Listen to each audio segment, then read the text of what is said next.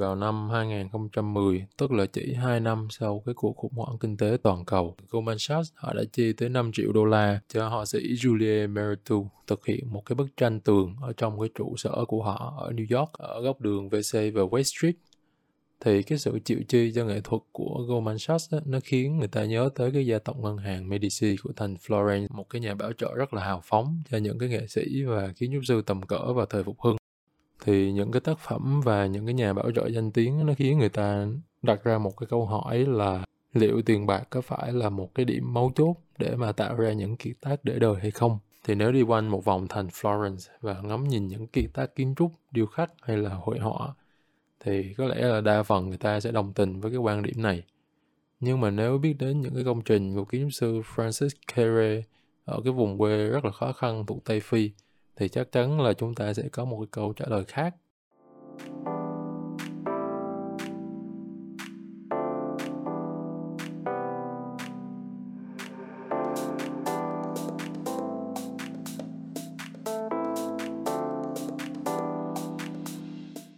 Chào mừng các bạn đến với podcast Giả thuyết kiến trúc. Thì giới thiệu vắn tắt một chút cho các bạn nào lần đầu biết đến podcast này. Thì mình là Đạt. Nội dung của kênh podcast Giả thuyết kiến trúc, nó sẽ xoay quanh các vấn đề liên quan đến kiến trúc. Nhưng thay vì nói về những yếu tố thuộc về phần nhìn, thì podcast Giả thuyết kiến trúc tập trung vào những cái câu chuyện bên trong. Chẳng hạn như là các hoạt động của con người đã thay đổi kiến trúc ra sao và bộ mặt kiến trúc nó phản ánh điều gì của xã hội và vì một số tập podcast sẽ nói về một vài vấn đề liên quan đến những cái bài viết của mình trên tạp chí. Vì vậy các bạn cũng có thể xem lại các thông tin này trong tạp chí kiến trúc nhà đẹp với những cái hình ảnh minh họa rất là rõ ràng, được layout in ấn với chất lượng cao bởi một đội ngũ chuyên nghiệp của một tờ tạp chí uy tín về lĩnh vực kiến trúc tại Việt Nam. Quay trở lại với nội dung chính của tập podcast này thì giải thưởng thường niên của quỹ Hayat do J.A. Brisker lập ra từ năm 1979 nó được xem là một cái giải thưởng cao quý nhất trong giới kiến trúc.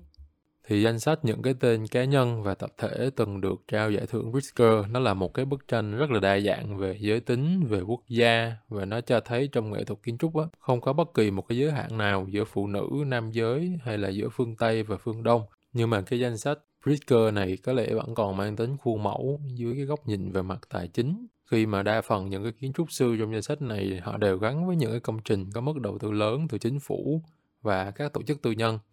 thì nhiều trong số đó là những cái tên được giới tài phiệt và các tập đoàn săn đón chẳng hạn như là Norman Foster là kiến trúc sư mà mới thiết kế hai tòa nhà mới của ngân hàng Techcombank ở Sài Gòn và Hà Nội hay là kiến trúc sư Renzo Piano, Tadao Ando đều là những cái tên rất là nổi tiếng và được nhiều tập đoàn săn đón. Thì có phải vẻ đẹp kiến trúc chỉ thực sự nảy nở ở những cái dự án với mức đầu tư dồi dào hay không?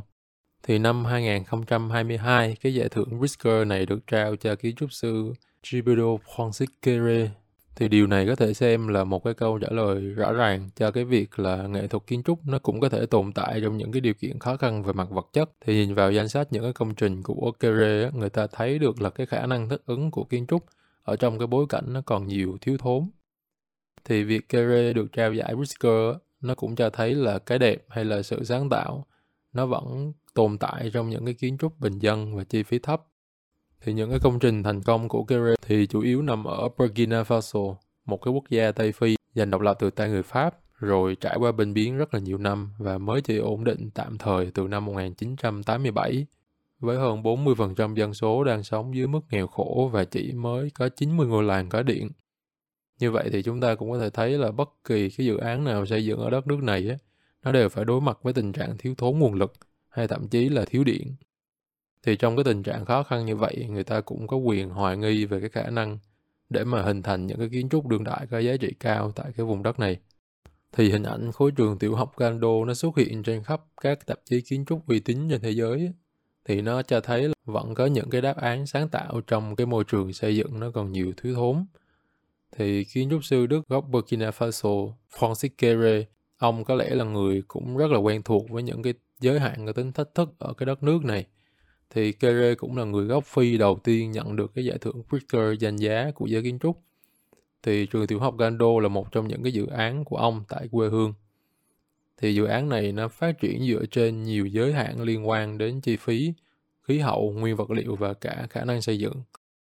Thì cái thành công của công trình này nó đến từ việc chấp nhận và cả phủ nhận những cái giới hạn như vậy. trong một cái nỗ lực mà tối đa hóa hiệu quả dựa trên những cái vật liệu tối thiểu hiện có thì cái hỗn hợp đất sét và bùn nó đã được chọn làm vật liệu chính cho công trình. Thì đất sét là cái nguồn nguyên liệu tại chỗ dồi dào và nó cũng được người dân địa phương sử dụng để mà làm nhà. Thì kỹ thuật xây dựng bằng đất sét truyền thống nó đã được sửa đổi một chút và hiện đại hóa để mà tạo ra một cái công trình xây dựng bằng gạch. Nó có cấu trúc vững chắc hơn. Thì gạch nung được xem là một cái lời giải cho vấn đề về chi phí và tiện nghi của cái dự án. Khi mà cái loại vật liệu này nó có giá thành rẻ nó dễ dàng sản xuất và nó có khả năng bảo vệ công trình khỏi nhiệt độ cao ở bên ngoài. Tuy nhiên cái khu vực uh, Burkina Faso này á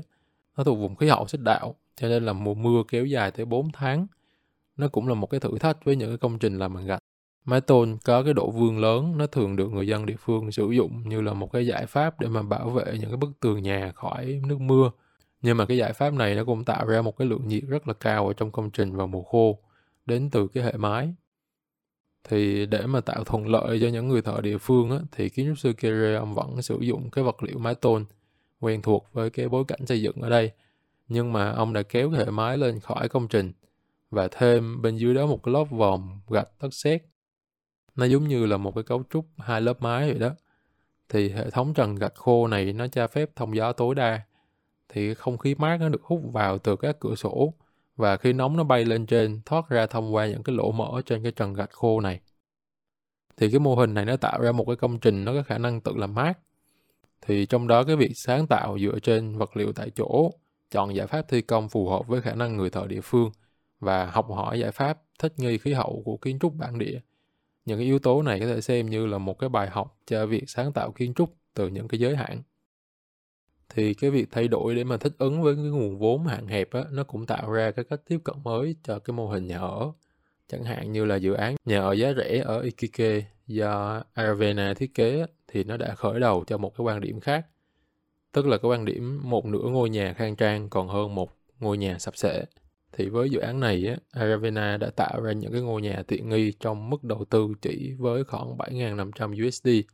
tức là khoảng 180 triệu Việt Nam đồng, bao gồm luôn chi phí mua đất. Thì các ngôi nhà của dự án này nó có một phần khung với cái hệ thống hạ tầng hoàn chỉnh và một nửa hệ khung nhà này được hoàn thiện thành các phòng ốc cơ bản. Phần còn lại của hệ khung nhà thì nó vừa là hàng hiên tạm thời, vừa là một cái không gian dự trù cho các gia đình họ tự cơi nới và hoàn thiện dần một cách chủ động theo cái nhu cầu và điều kiện tài chính của người ta trong tương lai thì cái cách giải quyết này nó cho phép giảm chi phí xây dựng hoàn thiện ban đầu và nó cũng giúp cho người dân nghèo họ có cái điều kiện để mà tiếp cận nhà ở hợp pháp với một cái mức giá dễ chịu